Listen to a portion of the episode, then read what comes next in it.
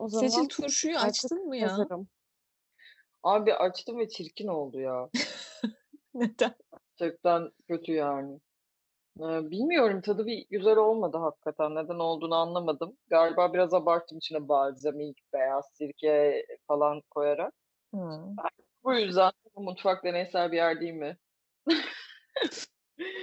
Aynen herkes turşusunu kurduysa hazırız. Şimdi de erkeklerin turşusunu kuruyor, kuruyoruz. Oo! Armağan Çağlayan'da sıcak saatler. Ay. Herkese merhaba. Tamam bu da olur. Pardon tabii e, şeyi söylemedim. Böyle bir, Alışkanlık var, bekliyoruz. Böyle bir refleks geliştirdik abi biz Dünya Podcast'te. Seda geri sayıyor. Çok profesyoneliz ya biz böyle bir 10 saniye sessizlik e, bırakıyoruz başlangıçta. Sonra tabii olaylı. Sonra senkronda kolay oluyormuş şu ama bunu önden konuşmadığımız için neden? Çünkü şarapla kayıda girmek ve de cuma akşamı. Her neyse bu vesileyle anlatsam roman olur hoş geldiniz. Biz bugün Mediapod kadınları mikrofonun başında buluştuk. Ee, Seçil Türkkan, Melisa Ay ve Seda Karatabanoğlu. Ama bu kez Seda ile size dünyadan haber vermeyeceğiz. Ee, 8 Mart özel yayını diyebiliriz sanırım. Ve üstelik e, devam filmiyle de ortak yayına geçmeye karar verdik. Çünkü neden olmasın?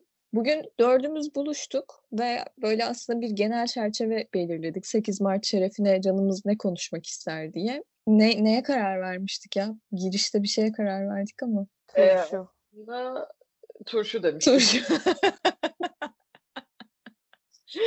Son olarak çer- çerçevemizi belki turşudan kurabiliriz demiştik. evet. Hmm, O turşular oldu mu? Ama belki de böyle olmayacak. Yani ben bir turşu denemesinde bulundum. Başarılı olmadı. Ama mutfak deneysel bir yer değil midir e, diyerek zirvede bıraktık kırmızı lahana turşusu muhabbetimizi. Dinleyicilerimiz dinlemek isterse tariflerini veririz. Neden vermeyin? Evet galiba ondan önce de daha mantıklı bir zeminde cinsiyet eşitliği dediğimizde aklımıza ne geliyor ya da cinsiyet ayrımcılığı dediğimizde e, aklımıza ne geliyor gibi genel bir çerçeve e, koymuştuk ve hani aslında bu soruyu sorduğumuzda aklımıza gerçekten ne geliyorsa bunun üstünden konuşabiliriz dedik. Bizim aklımıza, en azından benim aklıma bir anda genellemeli konuşmalar. Benim aklıma tabii ki aslında medyada iş yapmaya çalışırken e, yaşadığımız absürtlükler geliyor ama gündelik hayatta da bence acı bir biçimde içselleştirdiğimiz bir sürü şeyle de karşılaşıyoruz. Seçil belki senin turşular haricinde bununla ilgili anlatacak bir deneyimin vardır bilmiyorum. Sen bir şeyler ekleyerek başlamak ister misin? Başlayayım ben de olur. Yani medya değil de aslında benim bütün bunları konuştuğumuzda böyle me- medya tabii elbette e, her şeyden önce e, bulunduğumuz yerde bu işi yapıyor olmak ve bu, bu podcast ağında aslında kadın sözü geçer gibi bir şey de iddiasında bulunduk. O videoyu da izler belki dinleyicilerimiz. Ama aklıma şöyle bir şey gelmişti geçen akşam onu düşünüyordum. Medyadan bağımsız bir yere götürmek isterim sizi. Ee, bir dizi izliyordum geçen akşam Keminski Metot dizisini. Böyle bir yerde bir tuvalet sahnesi ee, ve e, erkekler tuvaletteler ve erkeklerin pisuarları var ya nihayetinde oraya girip işte çişlerini yapıyorlar. Ve bu böyle mesela işte bir, bir sahnede Michael Douglas işte yanındakine bakıyor şeyler. Ö- öyle bir konunun geçtiği bir muhabbet bu erkeklerin bu tuvaletinin bu haliyle e, kadınların böyle bir kabın içinde aslında bir kabinin içinde tuvalete giriyor olması e, hayatımızda ne tür bir ayrımcılığı ya da bir ayrımcılığı beraberinde getirir mi diye düşündüm. Yani düşündüm aslında aklımdan bu geçti ve bugün böyle başka kadın arkadaşlarımla da konuştuk bu konuyu. İşte bir tanesi yok ya yani o çok e, bildiğimiz bir yerden işte aslında e, teknik bir şey falan diyor mesela. İşte bir tanesi de abi yani bu bence alıştığımız bir ayrımcılık biçimi diyor mesela. Ben de bu bu soruyu aklımdaki bu soruyu açmak istedim işte kamuya. Genel olarak aslında size de sormak istedim. Yani bu bir tür e, erkeklerin kendi organlarını istedikleri gibi sallayabiliyor olmaları aslında e, bu konuda çok bir, bir tür kural ama kural değilmiş de gibi gözüken e, böyle garip bir ayrımcılığa götürüyor olabilir mi bizi bir yerde? Bu da bir ayrımcılık biçimi midir acaba falan diye düşündüm. Yani bir kabinde olmakla bir pisuarda e, en temel işlevini hayatının e, götürüyor olmak e, nasıl bir şeye yol açar? Ya da sizin aklınızda bir şey çağrıştırıyor mu? Bunu merak ettim. Seda bir şeyler söylemek ister misin? Yani bence aslında ikisi de. Çünkü evet fiziksel farklılıklar reddedilemez. Ancak e, bu kadınların çocukluktan itibaren böyle işte saklanmak, kendini korumak, e, kendini göstermemek üzerine aldığı kültürel kodlar, e, kodların bir sonucu bence bu. Erkeklerin de o işte istediği rahatlıkla yan yana pisuarda hani herhangi bir çekince olmadan tuvaletlerini yapabiliyor olması da onlara işte çocukluktan beri hani göster amcana dan gelen bir cesaret yani olabilir diye düşünüyorum. Ama tabii fiziksel farklılıklar da reddedilemez. Melisa. Ben Böyle münazara Seda- yönetiyor gibi oluyorum abi. Girin araya. Seda'ya katılıyorum. Yani saklayacak bir şey var gibi sanki. Böyle kapalı kapılar ardında kalması gereken bir şey var gibi ama karşı taraf için de bir o kadar yok bu şey ve çok rahat bir şekilde arkadaş ortamında birlikte açık bir biçimde bu işi halledebiliyorlar. Bizim için bu hep bir kapının arkasında olması gereken bir iş gibi görünüyor. Hatta çok şey düşünüyorum şu anda sokakta yani işemeyi de düşünüyorum ve bilmiyorum kadınların bunu yapabilmesi çok daha zor. İşte biri ona perde oluyor belki. Birileri işte ceket tutuyor ya da bir çalılık buluyorlar falan. Erkekler için çok daha önemli değil. Karanlık bir köşe yetiyor. Belki gerek bile duymuyorlar. Yani saklayacak bir şeylerin olması aslında şimdi seçili sorusuyla da düşündüğümde evet garip hissettiriyor. Yani şey düşünseniz mesela açık havada e, arkadaşlar içmeye gidiyoruz. İşte atıyorum Maçka Parkı. Saat 10'da tuvaletler kapanıyor ve erkekler bir şekilde bir yere tuvaletini yapabiliyor. Evet, Sen evet. kadın olarak yine kıvranıyorsun. Ya eve gitmeye bekliyorsun ya bir köşe arıyorsun. Arkadaşların Melisa'nın dediği gibi böyle bir seni kapatmaya çalışıyor falan. Ya bir içmişim ve çişimi yapmak istiyorum. Ya bu kadar doğal aslında. Hani bunu bu kadar komplike hale getirmek de saçma ama e, bu kalıpları kırmak da çok saçma. Çünkü şey olabiliyor hani e, Maçka Parkı demişken aklıma geldi böyle bir serbest çağrışım. Hani bir kadın sütyen giymediği için güvenlik görevlisinin tacizine maruz kalabiliyor ki sen e, erkek kadar bir kadın olarak e, tuvaletini rahatlıkla her yere yapamıyorsun. Evet, Hı. yalnız bununla ilgili sizi rahatlatacak harika bir hikayem var. Şimdi bu, bunu konuşurken hatırladım.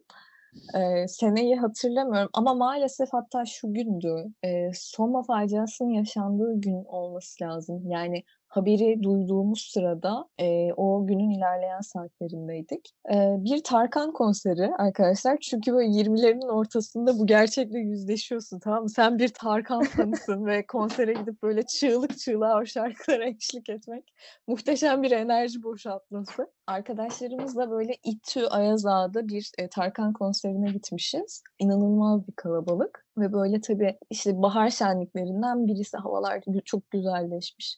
Daha geç kararıyor vesaire. Bira içiyorduk muhtemelen. Ve tabii tuvalete gitmek istiyoruz. Gidiyoruz. Kızlar tuvaletinin önündeki e, kuyruğu tarif etmeme gerek yok. Hepiniz için çok alışıldık bir manzara. E, ben son birkaç yıldır zaten şeyi kırmıştım. Yani çok sıkıştıysam ben giriyordum erkekler tuvaletine. Umurumda değil. Ve öyle e, şey takıntılarım da yok. Kamusal tuvaletlerde bir hijyen e, yani tabii belli bir seviyeye kadar arıyorum ama ay erkek tuvaletine ben girmem değil. Çünkü bence kadınlar tuvaletini biz çok daha büyük bir özgüvenle kullanıyoruz. Bu anlamda şimdi hakkımızda teslim edelim yani. Tabii. Ve ben o kalabalığı beklememek adına şöyle bir baktım erkekler tuvaletine. Önünde kuyruk bile yok. Ve çok sinir bozucu.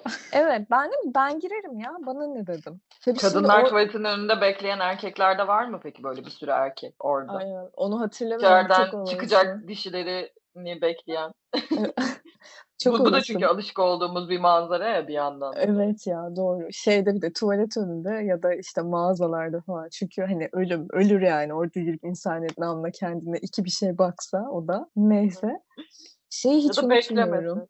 Ee, erkekler tuvaletine girdiğimde böyle hani sağ taraf upuzun bir pisuar ve hani hepsi dolu. Ee, nasıl bir rahatsızlık uyandırdığımı hiç unutmuyorum ve o kadar keyif almıştım ki bundan. Bunu planlayarak yapmamıştım. Sonra böyle yüksek sesle şey dedim. Bu benim için çok hani problemsiz bir şey. Ben gayet rahat bir biçimde sizin tuvaletinizi kullanmaya okeyim. Ee, siz de rahatsız olmayın. Rahatsız olan varsa çıkabilir. Çünkü bunu yapmak zorundayım. Çok iyi.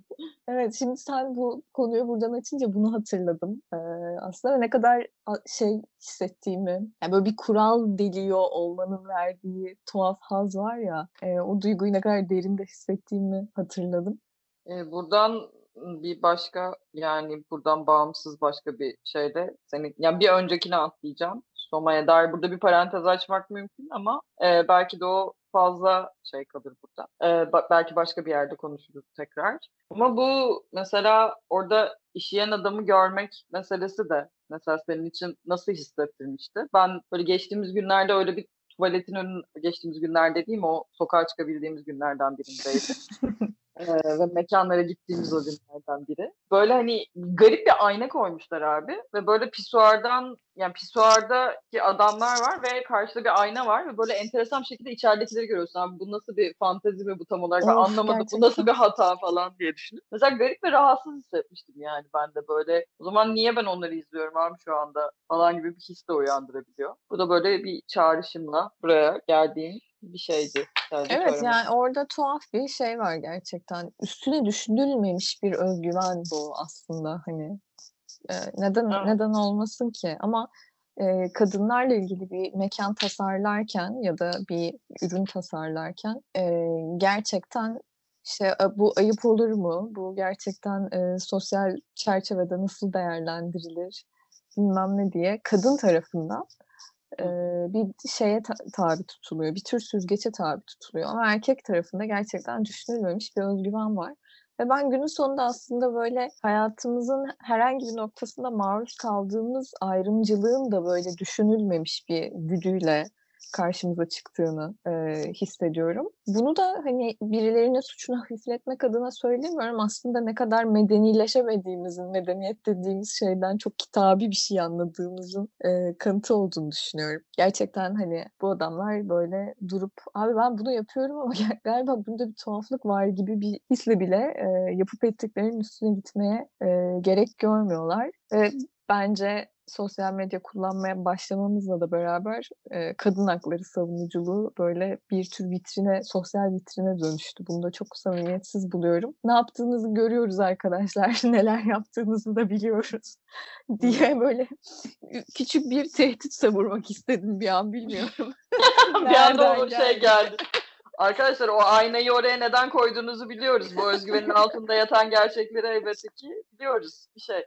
Sosyal vitrin meselesi bence çok güzelmiş bu arada. Buradan mesele böyle ifşalara falan da gidebilir ama tuvaletlerle ilgili söylemek istediğiniz bir şey var mı? Bence buradaki güzel çıktılardan biri kadınların sokakta işerken e, bir şekilde gerçekten bir köşeye ihtiyaç duyması. Erkekler için bu meselenin daha kolay olması. Yani evet onlar da ihtiyaç duyuyor ama aynı düzlemde ihtiyaç duymuyoruz gibi buna. Bir yerde bir de şey demiştin sen Seda bu sütyen giymediği e, için Hmm. bu Evet. Bence bu da e, konuşabileceğimiz belki e, eğlenceli konulardan biri hepimiz için. Yani sütyeni bırakmak diye bir şey e, var bence kadın dünyasında, kadın jargonunda var mı sizce de? Ben pandemide bıraktım. Kim bırakmadı ki? Çok güzel. Ben de pandemide bıraktım. Pandemide bıraktıklarımız Nasıl geri döneceğim bilmiyorum. Çünkü aslında sevdiğim bir kişi kendisi. Ama şu an tahammül edemiyorum. Çok tuhaf bir aşk nefret ilişkisine dönüştü. Ve ufak ufak alıştırmalar yapıyorum. Sokağa çıkmam gereken zamanların işte beşinin ikisinde falan ama koşarak eve dönüyorum. Gerçekten nasıl hayatıma geri adapte edeceğimi bilmiyorum yani. Hmm, koşarak eve dönmek duyduk. Başka Evet. nasıl filmler var? Onu çıkartmak için eve dönüyorum. Niye dışarıda çıkartmıyorsun mesela? Bu günün sorusu olabilir yani. Karantinada bıraktıklarımız köşesine Ve, Bir sütyen. en üst noktaya böyle belki de herkes görüyor şu anda görüyorum. yani bu bir de şey gibi mesela onu fark ettim. Yani bazen de takmak istiyorum abi. İrademle mesela. Varlar ve Ama bu bazıları- özgürlüğe sahip değiliz ki. Yani e, istediğimiz zaman takma özgürlüğüne sahip değiliz. Özellikle sosyal hayatta. Hmm. Yani Yok. aslında e, toplumsal olarak böyle bir ortam yok ama bunu fikren yıkıp karşı koyan pek çok kadın var. Ama bu biraz şeyle de alakalı. Yani takmak da isteyebiliyorsun. Hani takmak seni e, işte ihanet etmiş olmuyorsun aslında onu taktığında e, sahip olduğun düşüncelere sahip olduğun e, feminist düşüncelere ihanet etmiş olmuyorsun ama bir yandan da istediğin zaman takıp takmama özgürlüğüne sahip misin? Bence biraz bunu konuşmak gerekir diye düşünüyorum. Ben bu özgürlüğe sahip olduğumuzu düşünmüyorum. Yani en azından kendi adıma henüz böyle bir özgürlüğü tam anlamıyla geliştiremedim. Yani bu bizim üzerimizde şöyle tuhaf. E, İşte Seda Fransa'da, ben İngiltere'deyim. Bizim halen daha böyle bir kafamızın üstünde böyle bir kapakla yaşıyor olmamız tabii Evet. çok ciddi bir Türkiye bagajı. Ee, ben bunu bu arada biraz daha rahat aştım. Nasıl aştığımı bilmiyorum ama böyle yani geçen yaz İngiltere'de geçirmek belki de bu anlamda şey oldu. Benim için fiziksel bir patlama e, getirdi diyebilirim. Çok korkunç sıcakları yaşadığımız günlerde işte böyle bir deniz kenarına varmak daha zor ama bir nehir, nehir kenarına varmak daha kolay ve bu nehir kenarları çoğunlukla şehir içinde ya işte şehir içinde bir yerde sütyeninle oturmak ya da bikini üstü gibi bir şeyle oturmayı normalleştirmek e, bunu yapabildim ben geçtiğimiz yaz ve bana acayip iyi hissettirdi. Ama Seda'nın dediği şeyi çok iyi anlıyorum ve hakikaten böyle bir bagaj ben buradaki birçok Türk e, kadın arkadaşımla benzer şeyleri konuşuyorum. Hala bu anlamda kendilerini rahat hissetmediklerine dair hikayeler dinliyorum. Kaldı ki buradaki e, diğer nüfuslardan kadınlar aslında çok rahatlar. Yani bırakın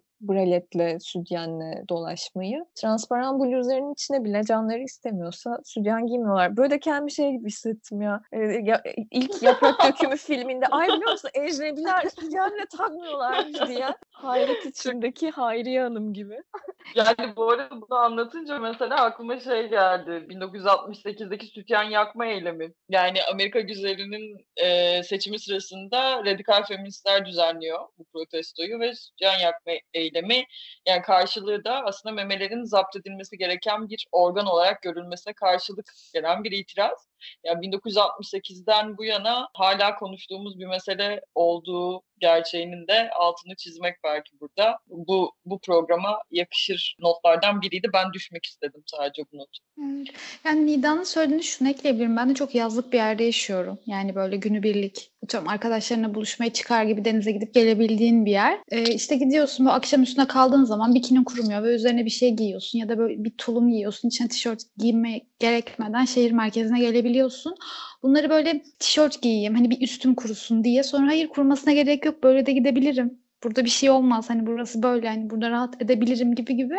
Ee, geçen yazı burada geçirmek bana da çok iyi geldi. Çok rahatlattı. Yani bunların hepsi aslında olması gereken şey olduğunu biliyoruz ama hayatta uygulamak zor. Deneye deneye belki bir süre tanımak gerekiyor kendimize.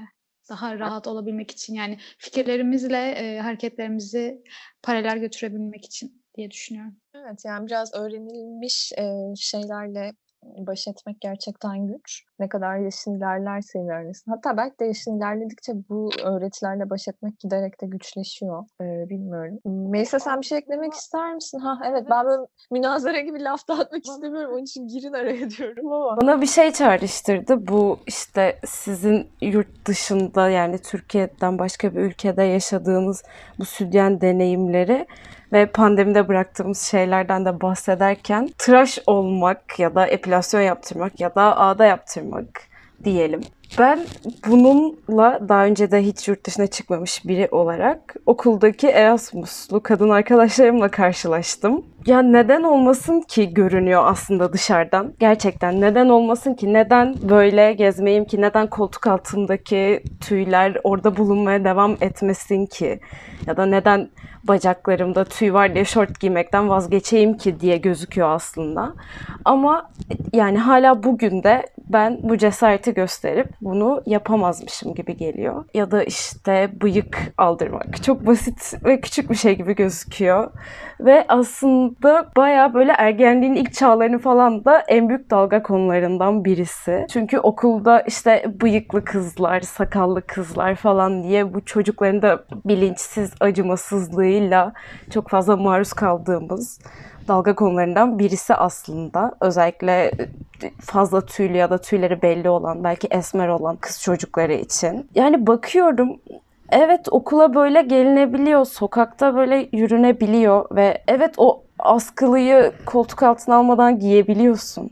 Çok basit bir şey aslında söylemesi. Ama yok. Hala Türkiye'de bu cesareti gösterip bunu uygulayabileceğimi düşünmüyorum. Melisa'nın söyledikleri aslında bana şunu düşündürttü bir yandan. Epilasyon yöntemlerinde hep en acılıyı seçmemiz teşvik ediliyor. Bunu fark etmiş miydiniz? İşte sakın bacaklarını jiletle alma çok kötü olur. Ee, işte mutlaka e, ağda olmalı ya da işte en kötü ya da en iyi ihtimalle lazer olmalı filan. Ben e, İngiltere'ye taşındıktan sonra özellikle böyle bu yüz tüyleri için işte tıraş makinesine de benzemiyor yani o aslında böyle kalem şeklinde epilasyon aletleri ama e, erkeklerin tıraş makinesi mantığıyla çalışan aletler. Onlardan birini kullanmaya başladım. Acayip rahat ettim çünkü şundan çok nefret ediyordum işte. Abi ben bıyıklarımı almak için sürekli suratımı çekiştirmek. Bir de yani sonrasında suratımda bir sürü sivilcenin çıkmasına razı ola ola, bunu yapmak, böyle olacağını bile bile yapmak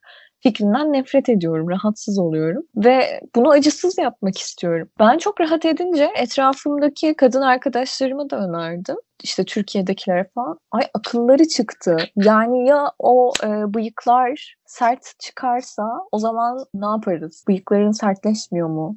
Bunu nasıl göze alıyorsun? E, filan gibi böyle hani sanki şey yumurtalıklarımdan vazgeçiyormuşum ya da memelerimden vazgeçiyormuşum gibi tepkilerle karşılaştım. Şimdi Melisa bunu anlatınca ben de bunu düşündüm. Neden hep en acılısı ideali? Niye onu seçmek zorundayız? Ya ben ayda bir yerine ikiye varım mesela. Ya da üçe de varım. Birileri Yani bizim acı mi? çekmemizi istiyor gibi değil mi? Evet.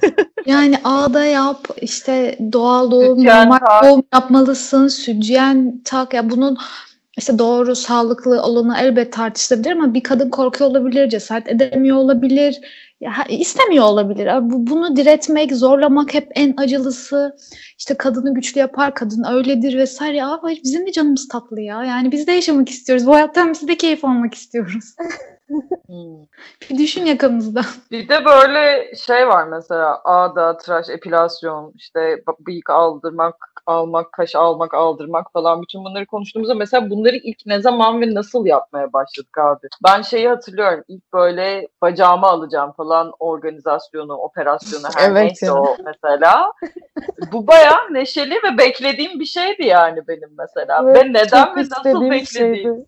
Evet evet ve nasıl böyle bir hale gelmiş olabilir ki bu benim için abi hayatıma istiyorum çünkü yetişkin biri olacağım artık ben de demek oluyor. Aynı zamanda bu arada ilk sütyenim için de aynı şeyi düşünüyorum. Böyle gidip e, marka adı vermeyeyim ama annemle seçtiğimi gerçekten bana ve böyle onu alıp gerçekten böyle günlerce çıkarmadan falan. Böyle bir de hani o sütyen gibi bir şey de değil. Yarım body falan gibi bir şey. Bunu böyle inanılmaz bir gurur nişanesi olarak taşıdığım o günleri hatırlıyorum yani. Ve e, mesela oradan buraya gelmek e, zaman aldı gerçekten. 32 yaşındayım ve işte şimdi bunları konuşuyor oluyoruz falan. E, neden ve nasıl geldik biz buraya abi? E, o yüzden bu birileri bizim acı çekmemizi istiyor. Güzelliğin bedeli e, gibi şeyler hakikaten biraz böyle dünyamızı oluşturmuş gibi. Bunlar verili kodlarımız yani. Zaten bunun içine doğum. Bacaklarını almak okey bir şey. Regle olmak hani doğal bir şey ama mesela o da o da benim sevindiğim bir şeydi mesela. Hmm. Yani ilk reg, regle ol- oluşumu da bekliyordum yani böyle işte yanımda insanlar var, ablalar var, büyükler var ve evet ben de regle olacağım. İşte güzel bir şey gibi bir durum. Ama regle olduğunda bir de tokat yeme meselesi var ya mesela bu hani çok klişe ama bence halen daha çok travmatik bir şey bilmiyorum aranızda bunu yaşayan var mı? Benim yanımda babaannem olduğu için çok da tatlı bir kadındır ama gözü döndü ve şılak diye yapıştırdı bana hiç unutmuyorum. Ben böyle, ne, ne oluyoruz ya bir dakika falan dedim. Yanaklarım pembe olsunmuş. Çok teşekkürler gerçekten ne kadar pembe oldu.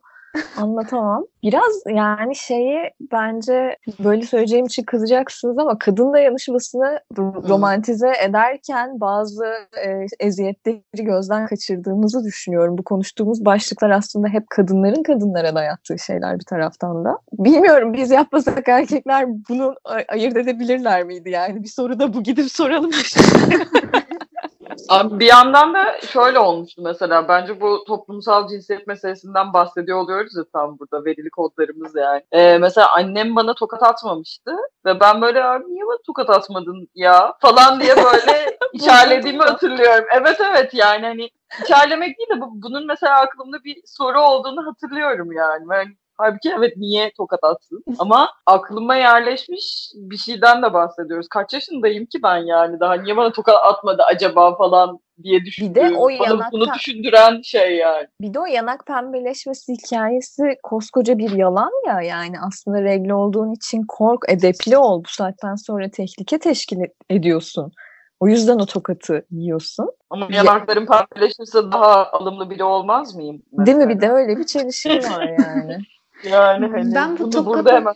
böldüm Yok yok bir şey demiyordum zaten. Hayır hayır. Bunu hemen burada çürüttük diyordum. Ben bu tokat atma meselesini çok sonra öğrendim. O yaşlarımda hiç bu, bilmiyordum böyle bir şey. Yani çok normaldi. Yani hani regle olmayı da beklemedim. Regle oldum. Böyle ilk birkaç gün şaşırdım. Sonra okey tamam falan diye devam etmiştim ve bu çok ailede de büyük bir şey olmamıştı. O açıdan kendimi biraz şey şanslı sayıyorum. Yani hani ailemin de bana yüklediği bir e, pozitif ya da negatif bir anlam yoktu aslında. E, hayatın bir akışı oldu ve yaşamaya devam ediyoruz gibiydi. Benimle kimse bunu konuşmamıştı. Ne o güne kadar ne de o gün. Ve gerçekten ne olduğunu bilmiyordum. O periyodun bitene kadar da bilmiyordum. Ama bir şeyler oluyordu ve benim hiçbir fikrim yoktu. Ve zahmet edip kimse bir açıklama yapmadı.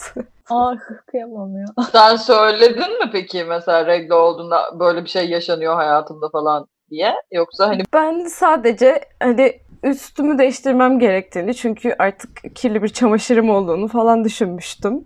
Ve bu şekilde hayatıma devam ediyordum aslında. Gerçekten hiçbir fikrim yoktu. Zerre fikrim yoktu yani ne yaşandığına dair.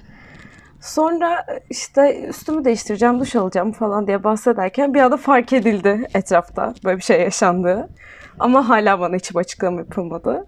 Sonra bana yol gösterdiler. Evet, pedi nasıl kullanmam gerektiğini gösterdiler. Ama ne için kullanmam gerektiğini söylemedi kimse.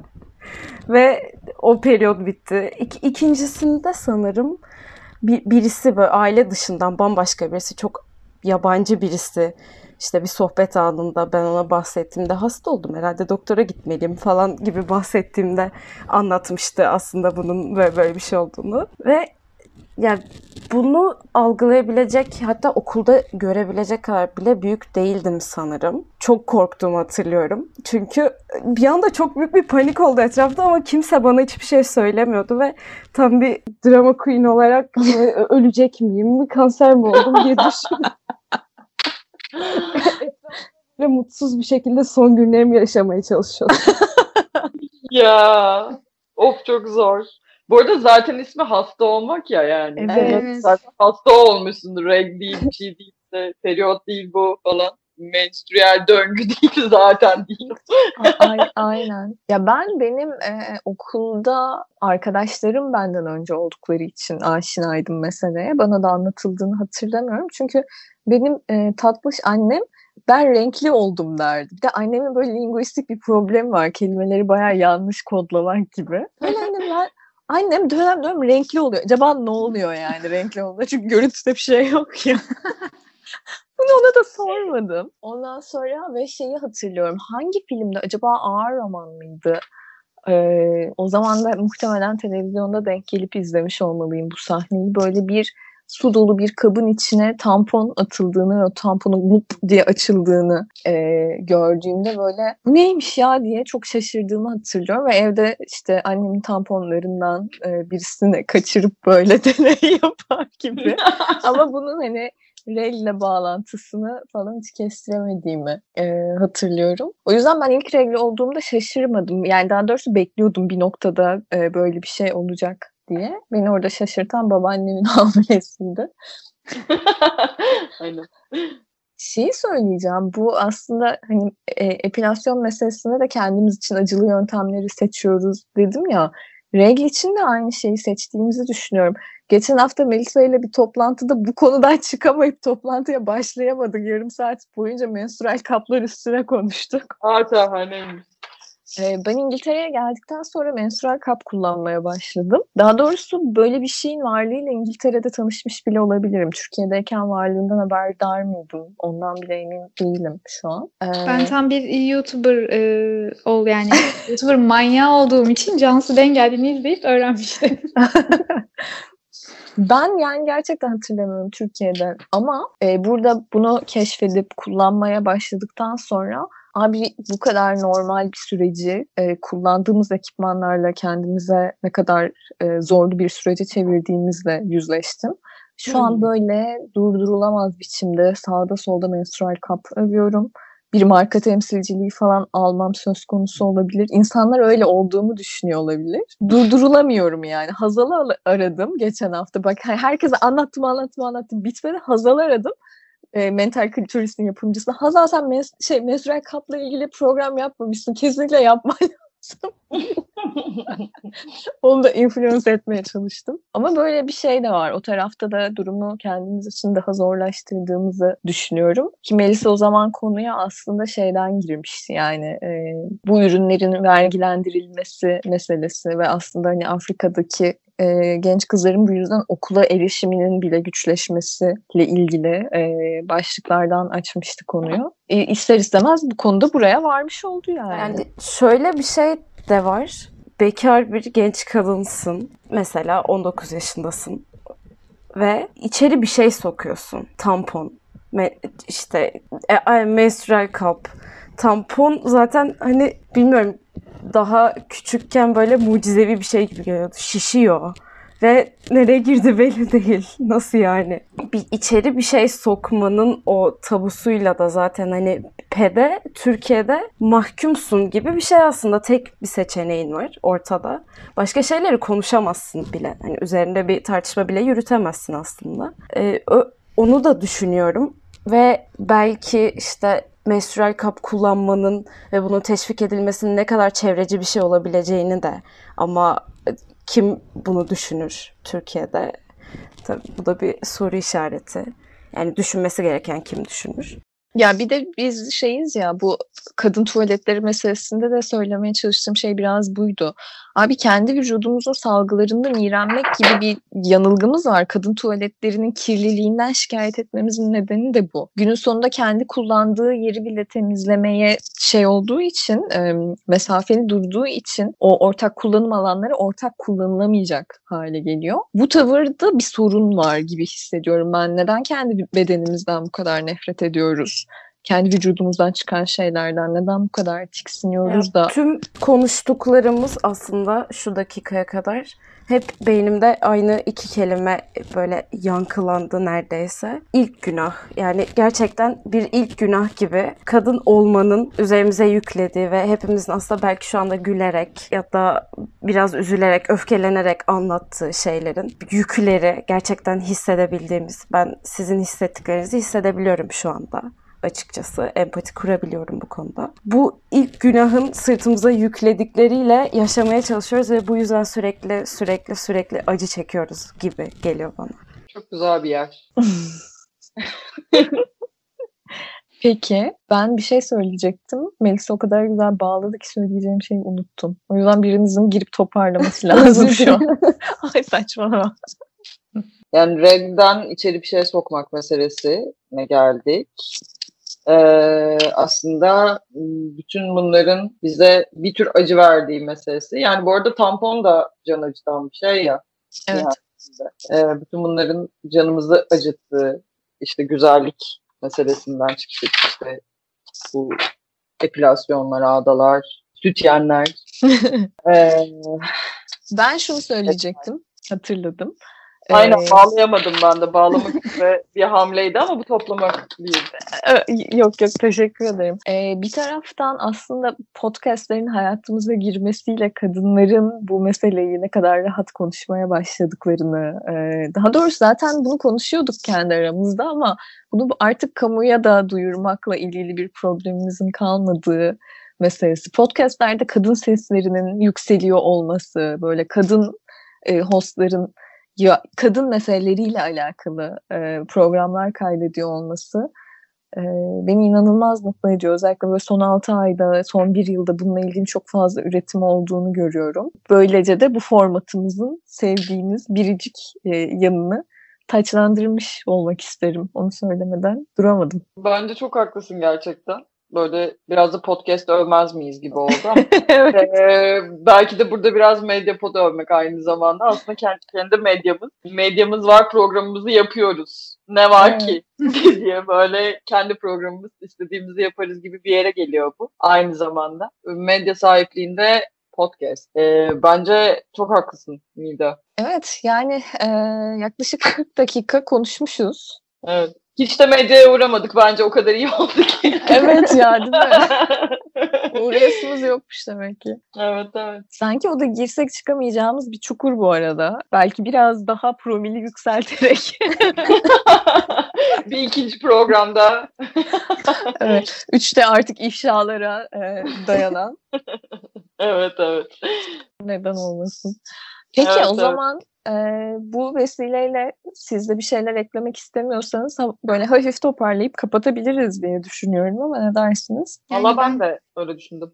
Bakalım. Hmm, Kapatmadan belki şunu söyleyebilirim. Ee, iki, ikinci yıl olacak. 8 Mart'ta e, Türkiye'de değilim. Ee, yılın en çok İstanbul'da olmak istediğim günü geldi. Ee, oradan herkese böyle sıkı sıkı sarılıyorum. Türkiye'nin en güçlü muhalefetinin kadın muhalefeti olduğunu düşünüyorum. Ee, çok mutlu oluyorum. Yani geçen yıl buradaki e, yürüyüşe de katılamamıştım, çalışıyordum. Bir gazeteci olarak ofiste o haberleri giriyordum, o fotoğraflara gözlerim doluyordu. Ama bu pazar burada yürüyüşe katılacağım. Ee, kadın mücadelesinin evrensel bir şey olduğunu düşünüyorum. Buna inanıyorum. Ee, Türkiye'deki kadar e, kangren olmuş bir sorun olmasa da Fransa'da da pek çok kadın sorunu var. Kadına yönelik şiddet var, ayrımcılık var. Ee, böyle bunu eklemek istedim. Evet bizim de tüylerimiz diken diken ettin Seda. Demek ki orada olamayacağım için ben bunu tamamen e, zihnimden silmişim. Yani ben de bununla yüzleşiyorum. Ya benim böyle içim kıpır kıpır hani arkadaşların toplanır da annen izin vermez gidemezsin ya. Gerçekten öyle hissediyorum. Çok haklısın. Ee, tabii bakalım bu yıl koşullarında gerçekten bu Türkiye'nin e, bu yürüyüşü engellemek için sığınabileceği en iyi nedenlerden biri bunu kullanmaktan geri kalmayacaklardır. Ama Evet. kadınlar da sokağa çıkmaktan vazgeçmeyeceklerdir. Şimdiye kadarki denemeleri işe yaramadı. Ee, yine yaramayacak ama siz yine de mor maskelerinizi takıp çıkın diye ben böyle ufacık kamu spotu koyu vereyim şuraya. Ya geçen yıl benim gördüğüm son eylem 8 Mart eylemiydi. Ee, yani o kadar çok insanla bir araya geldiğim ve hani böyle onların 3 gün sonra zaten Türkiye'de ilk vaka görüldü 11 Mart'ta ve işte pandemi ilan edildi vesaire filan. Bu tabii işte sokağa çıkamıyor olmamız vesaire bütün bunların yanında galiba şöyle hissediyorum.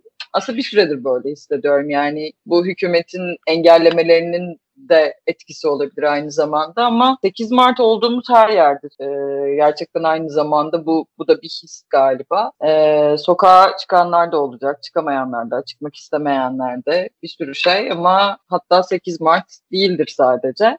Ama gerçekten böyle, böyle hissediyorum galiba yani 8 Mart olduğumuz her yer sanırım. Dediğin gibi Kesinlikle. çünkü mücadele de olduğumuz her yer aslında.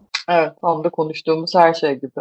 Ee, o zaman topluyoruz gibi görünüyor. Nida sen açtın, ben de biraz kapatıyor olayım aynı zamanda. Bu Tabii. bir ortak yayındı. Medya Evet. Dinlediniz. Ee, Seda, Melisa, e, Nida ve ben Seçil. Aynı zamanda bir ilk belki anlatsam roman olur ve devam filmi de bir araya gelmiş oldu. Ama aynı zamanda görüldü ve dünyanın bir diğer yarısı da bir araya gelmedi diyebilir miyiz?